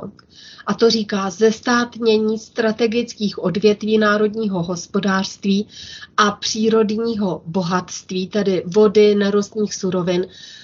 A ještě jsme tam měli zrušení církevních restitucí, což teď taky se ukazuje že na důchody není, ale je na zbraně pro Ukrajinu a je na ohromné finanční částky, které se, protože ty restituce byly rozloženy do let, platí církví. Takže na všechno tohle, co se týče zahraničních subjektů, tak na to všechno máme. a na ty domácí věci ne. Protože když se to platí těm církvím, tak církve samozřejmě, především tedy ta katolická, tak eh, ta je součást Vatikánu, to není součást naší země. Takže tolik tedy ta základní informace k tomu eh, odlivu eh, těch, těch toho kapitálu z té České republiky a pak ještě jsem tady zaregistrovala, nebo to, co se pak to můžeme vrátit. No, e, e, můžeme tady uzavřít i toto téma s tím, že bychom se dostali možná k tomu různému? Ano, můžeme, tak jestli chcete, tak já uzavírám toto téma a přecházíme na poslední téma a tím jsou aktuality. Ano, tak já, když jsem hovořila o tom, že se snažíme teď upravit ten náš volební program, tak eh, v úvodu dnešní relace jsme mluvili o těch médiích a o tom, že se to má implementovat, tedy zavádět eh, ten boj s těmi dezinformacemi i do toho školství. Tak já tohle téma použiju jako oslý mustek na to, že bych vám tady řekla, co bude obsahem té naší kapitoly vzdělání, nazvali jsme to vzdělání ke společenské nebo k celospolečenské prosperitě. Protože ty lidé jsou už vychováváni pomalu k tomu, že takhle úplně odbočku. A to bych vás, vás Vašku poprosila, abyste mě když tak doplnil. My jsme včera měli jednu takovou pracovní schůzku a tam přišlo, přišli dva lidi, kteří se zabývají tím živým člověkem a říkali, jak vlastně oni žijí mimo ten systém a že teda nechtějí platit daně, nechtějí platit nic, snaží se být eh, soběstační, že třeba mají studnu, snaží se pěstovat ty suroviny a tak a vlastně se úplně vyčlenit ze společnosti. A my jsme na to argumentovali tím, že to nejde. Jednak člověk žije eh, ve společenských vztazích a vlastně tím, jak oni k tomu přistupují, já vím, že říkají, že ten náš stát, a my jsme se taky tady tomu věnovali na svobodném vysílači několikrát, že to je korporace a podobně, ale oni se chtějí úplně vymanit, ale chtějí využívat a právě na to jsme se jich ptali. Vy se chcete vymanit, nechcete jakoby nic platit, nic, ale přitom využíváte to dobrodění celospolečenské. Vy jste sice vymaněný, jste jako ti živí lidé, ale vaše děti chodí zadarmo do státních škol. Vy používáte mobily nadnárodních korporací. Vy používáte mail, internet. Vlastník jsou nadnárodní korporace. Vy jste přijeli po silnici ta je v celospolečenském zatím ještě některé vlastnictví e, po železnici a podobně. Takže tady je vlastně strašné nepochopení toho, co ti živí lidé říkají, protože se sobecky chtějí vymanit ze systému, nechtějí chodit k volbám, nechtějí se zabývat politikou, nechtějí podporovat politické strany, ale chtějí využívat vlastně všeho, co jim ta společnost nabízí. Můžete mě, mě Vašku doplnit a pak se vrátím k tomu školství. Vy jste řekla skoro všechno. Oni, oni chtějí, nechtějí přispívat do společného, ale z toho společného chtějí spoustu věcí využívat. Že? A v podstatě, ale ono to ani nejde, že by to nevyužívali, že? protože oni musí někam dojet, někam jít, přece ne, nebudou celý život žít jenom na té svý jedné zahrádce v tom domečku. Že? Nebo jako, jakým způsobem by řešil, když onemocní, musí do nemocnice, děti do škol a tak dále. No a na to bych teda navázala, že my vycházíme z toho, že to vzdělání a školství je dominantně celospolečenský statek, že je důležité pro celou společnost a proto má být v rozhodující míře financováno z veřejných prostředků. A proto jsem tady zmínila třeba tu snahu těch svobodných lidí a toho vymanění se ze společnosti. Že jestli chtějí, a ty děti těch lidí, co tam byli přítomny, chodili do těch škol, tak jestli chtějí se na tom podílet, tak zase tak svobodný ultrasvobodný, supersvobodný, hypersvobodný být nemůžou. Místo toho, aby ta aktivita byla zaměřena jejich na, změně, na změnu té společnosti, tak toho se zřeknou a sami sobecky jdou tou cestou vyvázání se nevím z čeho, to z toho, co se jim hodí, ale využívání těch společenských prostředků, které se jim taky hodí. Takže my vycházíme z toho, ještě jednou zopakuji, že vzdělání je dominantně společenský, celospolečenský statek a že musí být v rozhodující míře financováno z veřejných prostředků a musí být zdarma. A to všechny tři vzdělanostní stupně, tedy základní škola, střední škola a vysoká škola ten stupeň vzdělání, vysokoškolský, středoškolský a základní. A potom je důležité říci, že základní vzdělání musí mít 100% populace. A není pravda, že by byly děti nevzdělatelné. Před rokem 89 tady bylo kromě těch, co jako opravdu nejsou schopní se vzdělat, ale bylo to 98-99% populace mělo základní školu. A ti, co třeba nejsou tak šikovní nebo chytří, pro ně existovaly speciální školy a tam byly speciální pedagogické výchovné metody, aby každý se mohl naučit to nejzákladnější, pokud to jeho zdravotní stav dovolil. Takže opravdu musíme se snažit ať v základních, ať speciálních, teď jsou teda, teď je ta inkluzivní škola, speciální školy jsou jenom třeba pro ty děti s vadami zraku a podobně, ale 100% dětí musíme dbát na to, aby ta populace měla vzdělání. Ta státní maturita, to je tedy to základní vzdělání. Pak je tady otázka té státní maturity. Státní maturita musí být rozrůzněna podle typu škol a musí, mít, musí být zárukou kvality nejde, aby prostě se maturovalo z jakýchkoliv blbostí a pak člověk jako z toho měl maturitu. Ne, musí tam ta záruka kvality být. A ta v současné době není.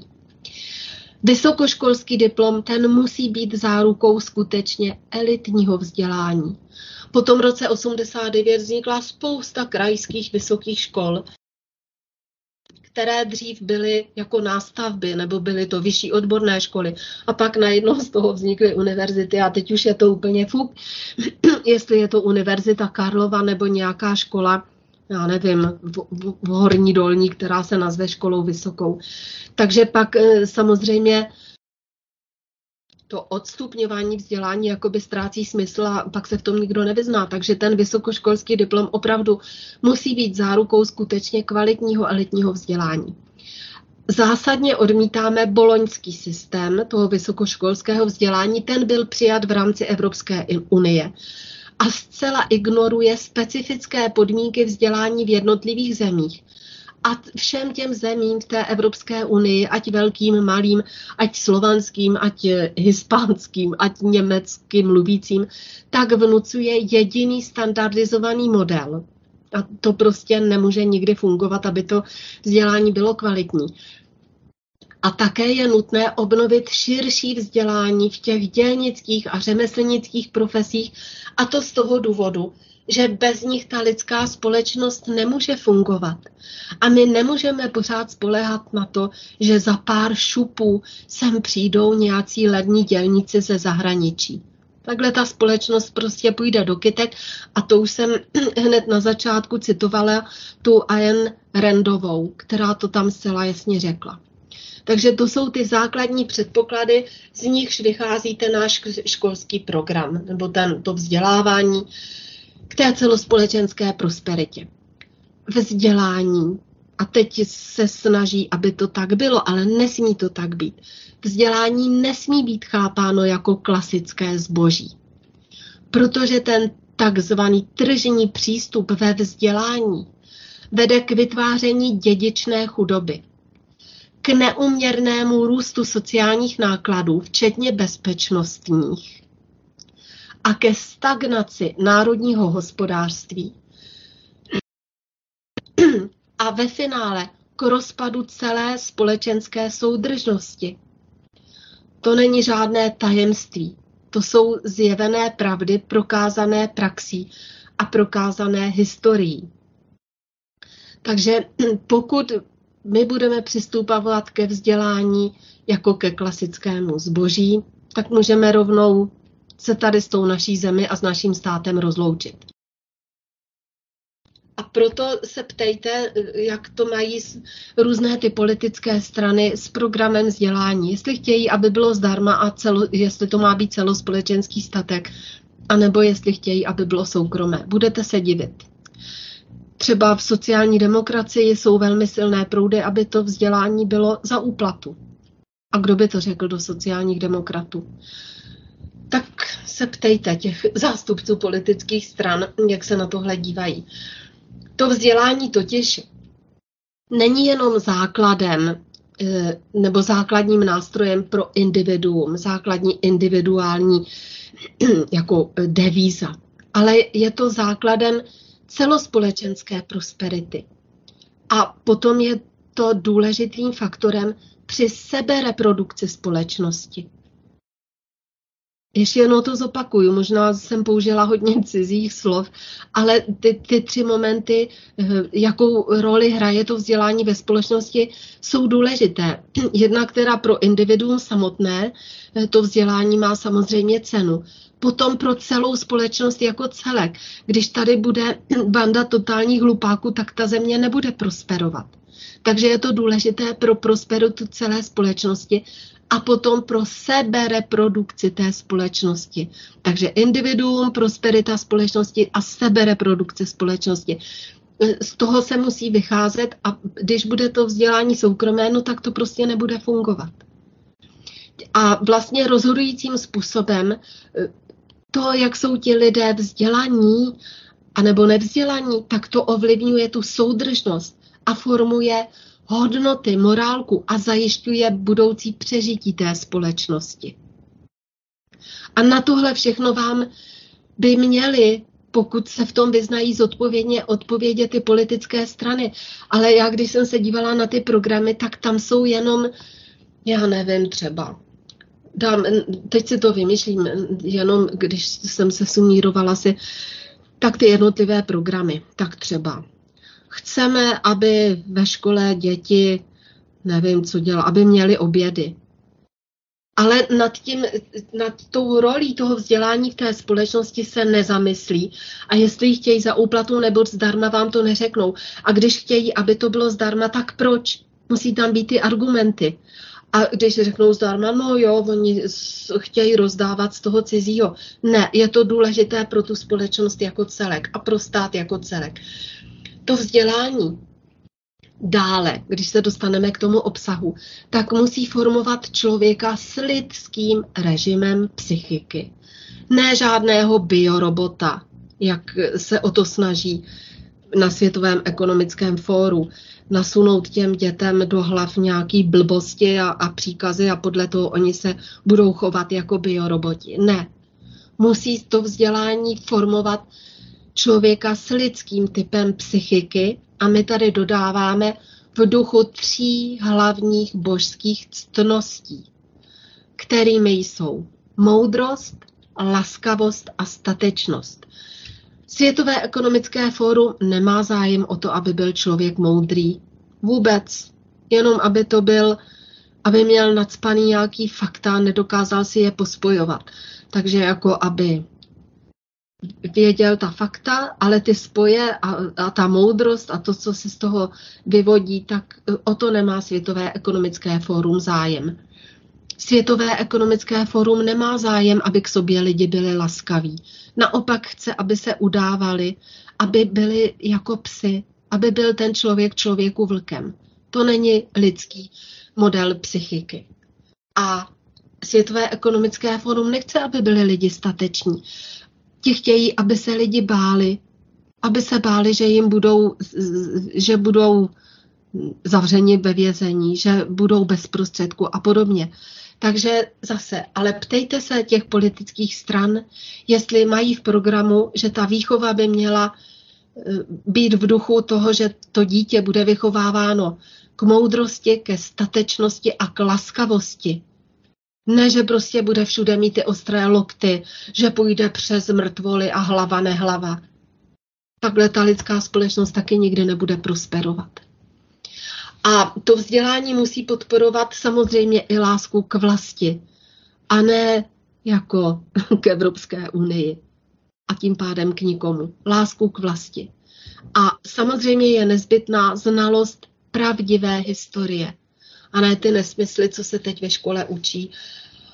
A nebo co se snaží ta Evropská unie, aby se ve školách učilo, a to je to usnesení z toho roku 2019 o té historii, kdy už jsme taky se tomu častokrát věnovali a je tam speciálně řečeno, že to se má vyučovat ve školách, že vlastně tu druhou světovou válku zahájil ten Stalin s tím Hitlerem, že mezi nimi je rovnítko, že si padli kolem krku asi, pak se rozhodli, že tady bude celosvětový konflikt, že nás osvobodili ty spojenci, že vlastně Rusko nás okupovalo a takové strašné nesmysly.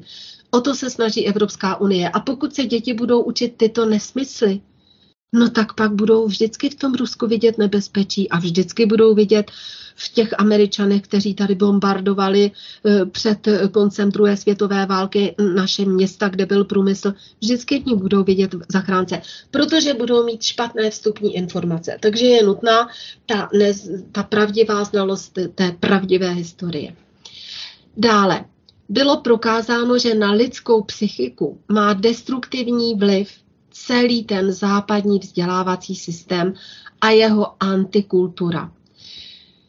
Že jsou ty děti, teď jsem četla dokonce, že v Americe, když bude člověk absolvovat střední školu, že ani nemusí umět číst a psát. Nevím, jestli to je federální zákon, asi ne, e, v jedné z těch amerických zemí, ale prostě se, se tam usnesli. Takže vám bude 18 let, budete mít diplom, že jste absolvoval střední školu, asi jste dobře hrál basket, ale neumíte číst a psát. A to je tam zákonem teď povoleno. Ale takže to je absolutně zhoubný, ten destruktivní západní vzdělávací systém je absolutně zhoubný. Naopak je zřejmé, že blahodárný vliv má lidová kultura, klasická kultura a klasické vzdělání.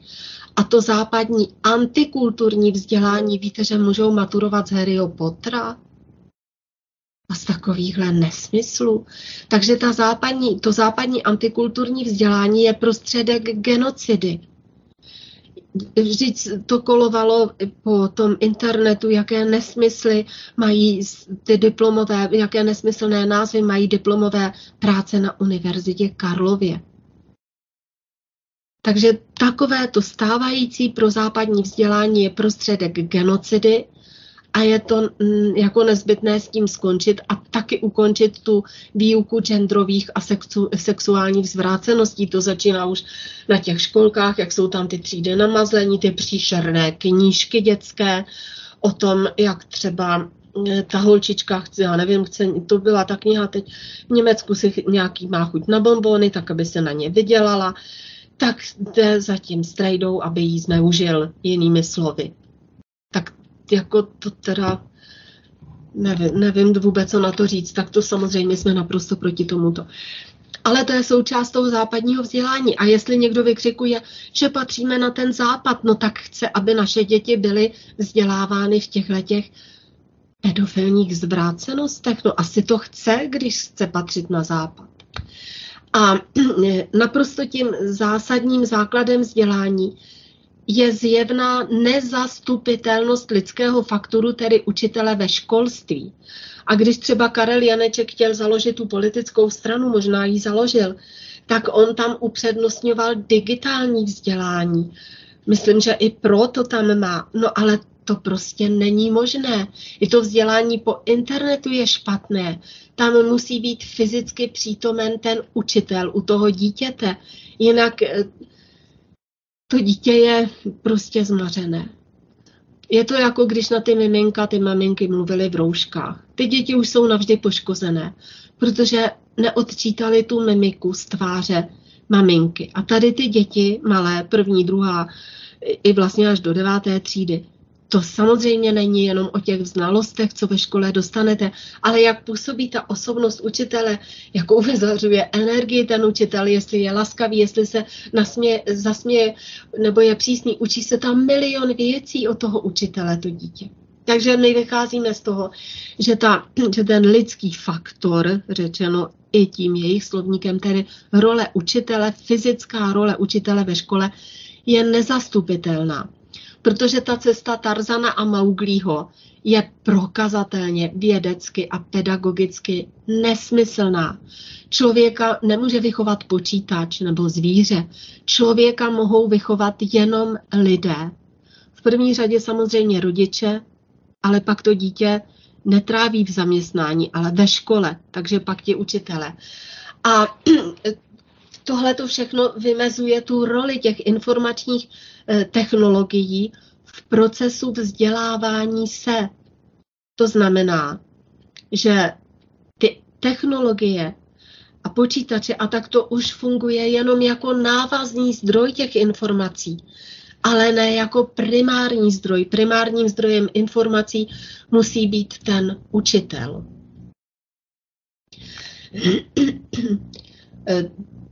Co se Vašek tady hovořil o tom konceptuálním směřování té společnosti. Tak když hovoříme o školství, tak tam zase musíme hovořit o tom, že je transformace, tedy přeměna toho vzdělání, ta světonázorová, že je naprosto nezbytná. Protože ty kořeny globální, ekologické, surovinové, energetické a duchovní a všech těch ostatních krizí, tak ty vyrůstají z toho světonázoru člověka. A vy jste to tady, Vašku, řekl, buď se ta společnost rozhodne, že se bude rozvíjet tak, že bude vládnout ta menšina na úkor většiny, tomu se říká ten davo-elitární způsob, že elita vládne tomu davu. A nebo že tady bude ta většina, že ta, že ta společnost se bude rozvíjet pro dobro většiny. A tady, ať se nám to líbí nebo ne, tak to je podstata bolševismu. Protože v ruštině se menší řekne menšej, tomu se říkalo menševici, že jich bylo méně. A větší balšoj, bol, bol se to píše bolševismus, protože se ta společnost vyvíjela ve prospěch většiny. A jiné dvě cesty nejsou. Buď se rozhodnete tak, anebo onak. A ta současná uh, Evropská unie jasně řekla, a má to ve všech těch dokumentech, že pokud někdo vstoupí do Evropské unie, tak je tady jenom ten neoliberalismus a neoliberal přístupná ideologie a roz, nebo koncept rozvoje společnosti a ten je založený, že ty zdroje má jen ta menšina a ovládá tu většinu.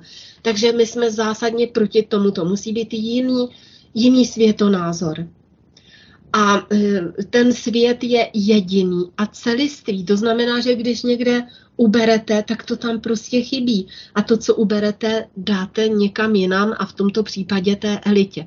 Ta, je tady absolutně nerovnoměrné rozložení bohatství na světě. Ale ten svět, jak jsem řekla, je jeden a celistvý a vše v tom světě je podřízeno, že je nějaká příčina a nějaký následek.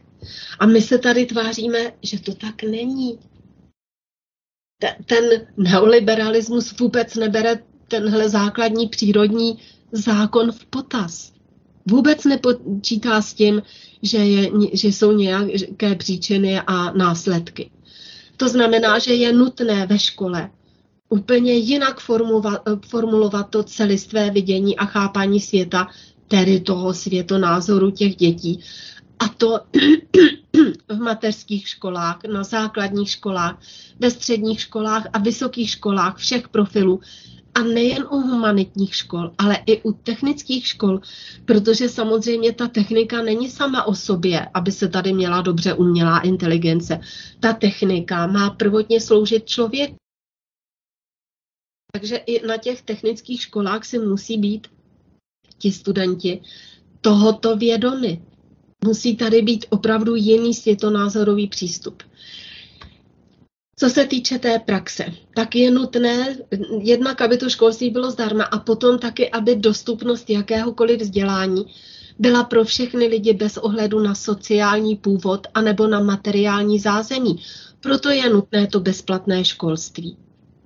Protože když Teď vidíte, jak ta elita v uvozovkách, teď už v uvozovkách na západě degradovala, protože tam to vzdělání je založeno na tom sociálním původu, je založeno ty lepší školy na tom materiálním zázemí a podobně.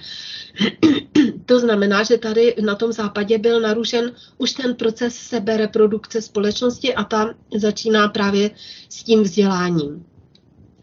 Ta nejvyšší lat, laťka toho vzdělání nesmí záviset na tloušťce peněženky, ale musí záležet na samotném tom člověku, na tom, jak je jak je schopný, jak je pracovitý, ale i jak je mravný. Protože můžete mít eh, nějaké geniální lidi. Je sice chytrý jako opice, ale je to vrahoun. Není tam ta morální stránka věci.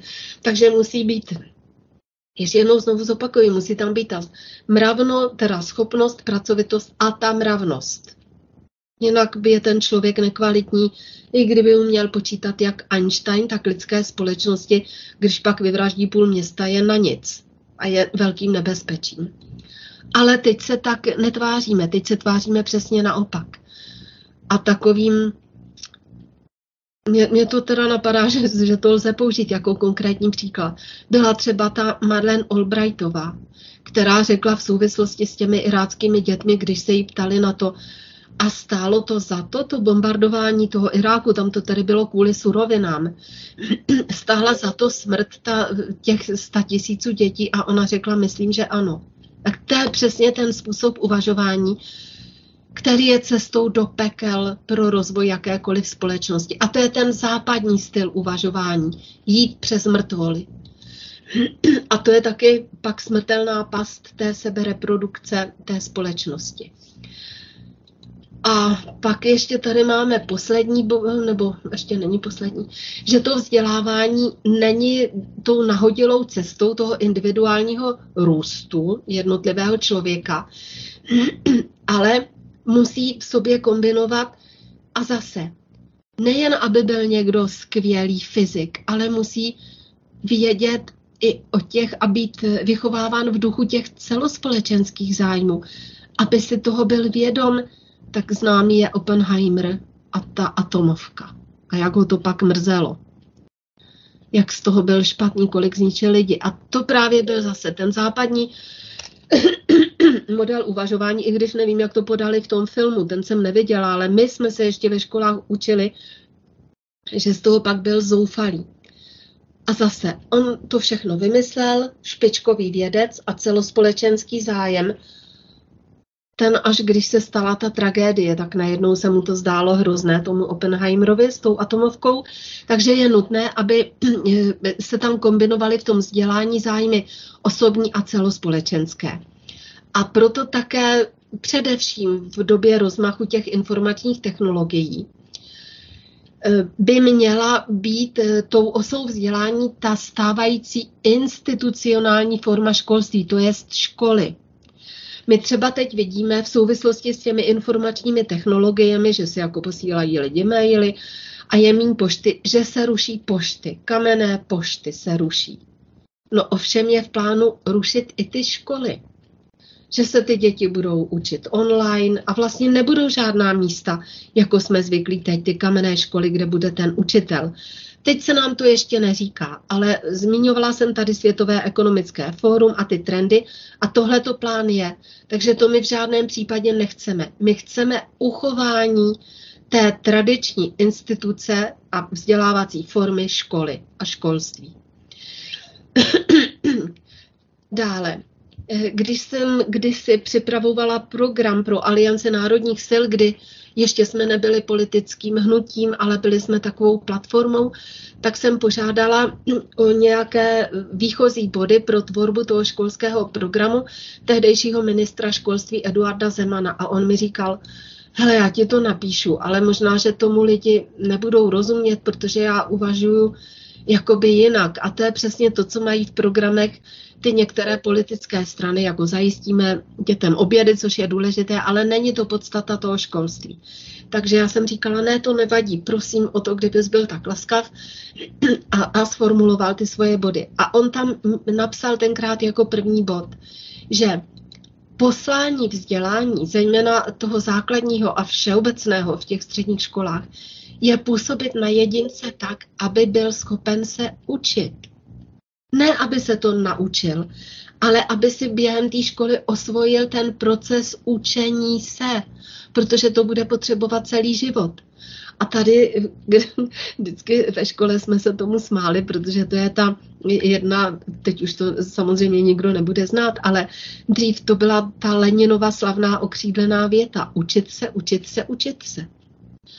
A ten Eduard Zeman, ministr školství v letech 1998 až 2002, předtím byl x let předsedou školského výboru v parlamentu, tak on řekl opravdu, že nejpodstatnější, co má ta škola naučit, když se bavíme, pomineme teda teď tu mravnost, ale ten proces samotné výuky, tak naučit se, jak se učit, nebo být schopen se učit.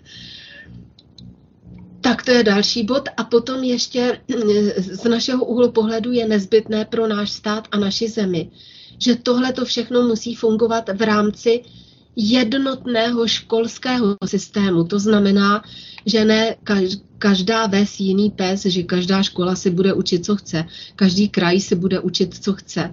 A pak, když se to dítě nebo ta rodina přestěhuje, tak jsou úplně jako ztraceni. Musí být jednotný systém, to, ten školský vzdělávací, a ta diverzita nebo zaměření, že jedna škola bude víc matematická, druhá bude sportovní, to samozřejmě možné je, ale jenom eh, v některých formách. Ale ne ten základ. Ten základ musí být jednotný celostátní školský systém. A potom je tedy ještě na závěr bych řekla také nutné změnit tu fyzickou formu vzdělávání. A co tím eh, konkrétně myslím? Jestliže to dítě vyrůstá tak, že zhruba třetinu dne je nuceno sedět v poloze sedě už prvňáčci, tak dochází přímo fyzicky k narušení krevního oběhu v oblasti pánve a v oblasti páteře. A důsledkem to je opravdu prokazatelné, je nedostatečná vyvinutost orgánů reprodukční, reprodukčního systému a to u obou pohlaví a v tím i negativnímu ovlivnění zdraví celého organismu. I z toho důvodu jsou ty děti nemocné a nemocné a nemocné.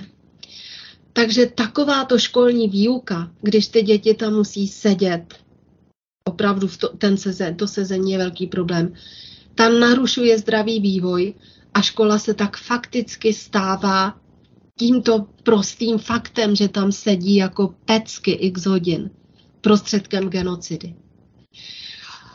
Takže tohle to by mělo být změněno. Tak, dívám se na hodiny, tolik eh, tedy moje eh, ča, nebo moje cit, ne citace, ale moje, charakterizo, moje charakteristika toho programu Aliance národních sil, které se týká vzdělání. Máte, Vašku, nějakou připomínku, nebo jsem viděla špatně to gesto?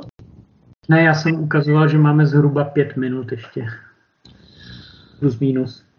Aha, tak já jsem ještě chtěla říct si něco ke zdraví, že tam vycházíme ve zdravotnictví také z toho, že to zdravotnictví je veřejný statek, ale to je taky na trochu delší dobu, tak si to necháme do toho příštího vysílání. Možná bychom opravdu vždycky mohli eh, zmínit nějakou tu část toho našeho volebního programu.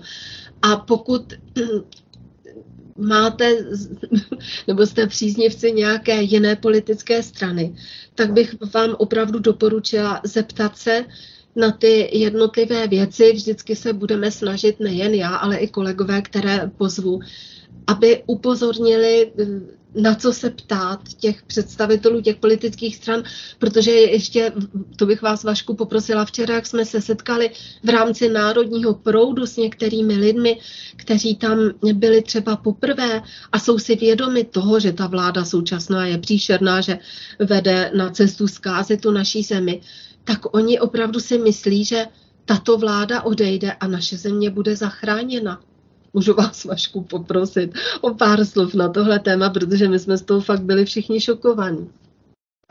Tak mě šokovalo spíš to, že ty lidi, jako i když hledají informace a snaží se najít ty alternativní informace, tak v podstatě žádné informace nemají a jenom prostě jsou odkázáni nebo jsou zneužiti některými těma rádoby alternativníma politikama, kteří vystupují v televizi a myslí si, že to je alternativa, ale nemají vůbec tušení, co, co opravdu jako je potřeba udělat a o nás ani nevědí. Jo, že v tom lidi mají fakt strašný zmatek.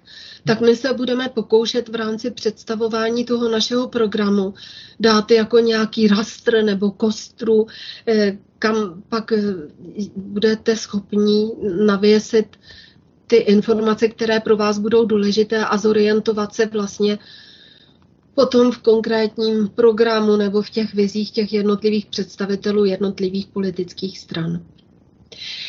Tak, já eh, moc děkuji za pozornost, těším se na příští týden a vám, Vašku, děkuji za spolupráci. Dobrou noc.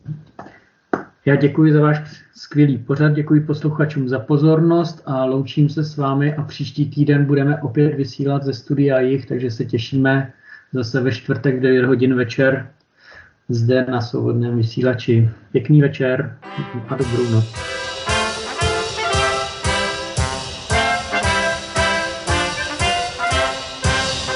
Dovolte, bych suše předpokládal, golema, že všichni znáte tu.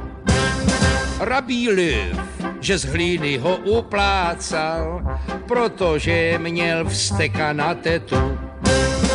Ta teta mu někam založila jeho starou novou trumpetu a tím pádem ho tak urazila, že si uhnět kata na tetu.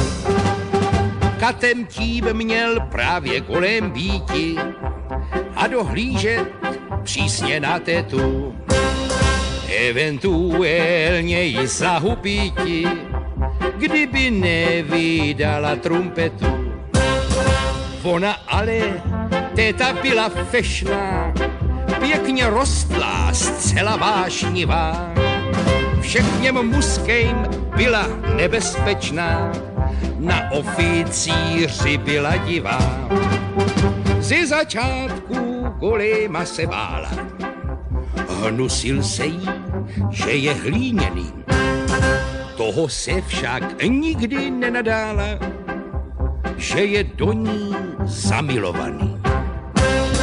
Div divoucí je to totiž věru, opravdu docela skutečně miloval tu svůdnou Evicéru velice a taky zbytečně. Jednou takhle z rána dopoledne zaskočil si golem na pivo. Jen tam vejde, hospodský se zvedne, povídá mu voní nádivo. Zrovna tady o nich řeč se vede, co to mají s rabínovou tetou. Kolem zrudne a potom hned zbledne, veď se do toho se nepletou. Vypil, zaplatil a když byl venku, smocnil se ho spravedlivý hněv. Skrz to, že mu pomlouvají milenku, s prsou vydral se mu hrozný řev. A letí zpátky, půl litr uchopí, seš tam kastů, dělá mrtvoly. Než se šenkýř ku obraně schopí, mrtev leží, hlavu vej půli. Uřícený golem k tetě letí, zjevití, že jí miluje najde ji však ležíc ve obětí s oficírem infantérie. Jeho oči plakat začnou pláčem, šárlivost mu vtiskne v ruku zbraň. Jme se párek mlátit pohrabáčem, oficíra zabil i tu saň.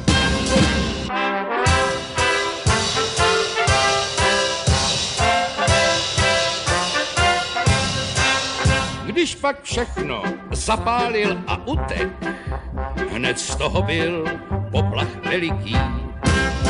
Do samoty hanal a smutek, v patách vojsko měl a četníky. Až se dostal ke starému mlínu a mlinář ho ukropem častoval.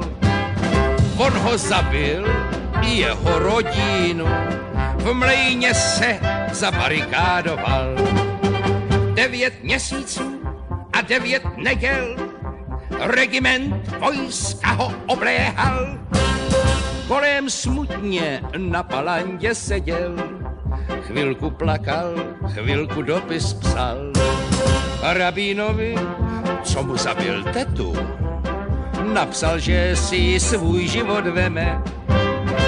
Hrob prej, ať mu dají tu trumpetu, na památku lásky zhrzené. Když to napsal, svolal žít mi nelze, skočil do vody řka Ádie. O zániku jeho jsou dvě verze, ze kterých uvádím jenom dvě. Podle jedné do té vody skočil, eh, namočil se, pak se rozmočil.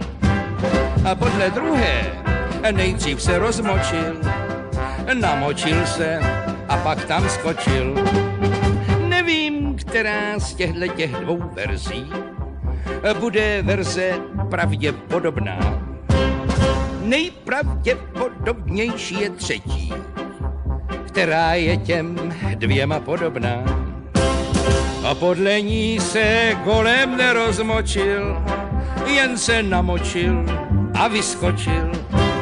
Jenže ono začalo náhle pršet, takže se přece jen rozmočil. Je tu ovšem ještě verze další. Myslím, že je eh, čtvrtá v pořadí. A je to sice eh, verze trochu starší, já však myslím, že to nevadí.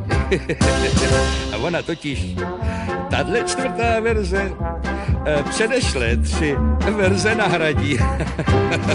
A proto právě, když vám ji neřeknu, tak to skoro vůbec nevadí. A je tu ovšem ještě verze pátá, ale ta není doložená. Podle ní ta teta byla táta a golem byla jeho žena. Podle této verze celý příběh úplně by se nám otočil. Takže bude nejlíp za to, že se golem přec jen rozmočil.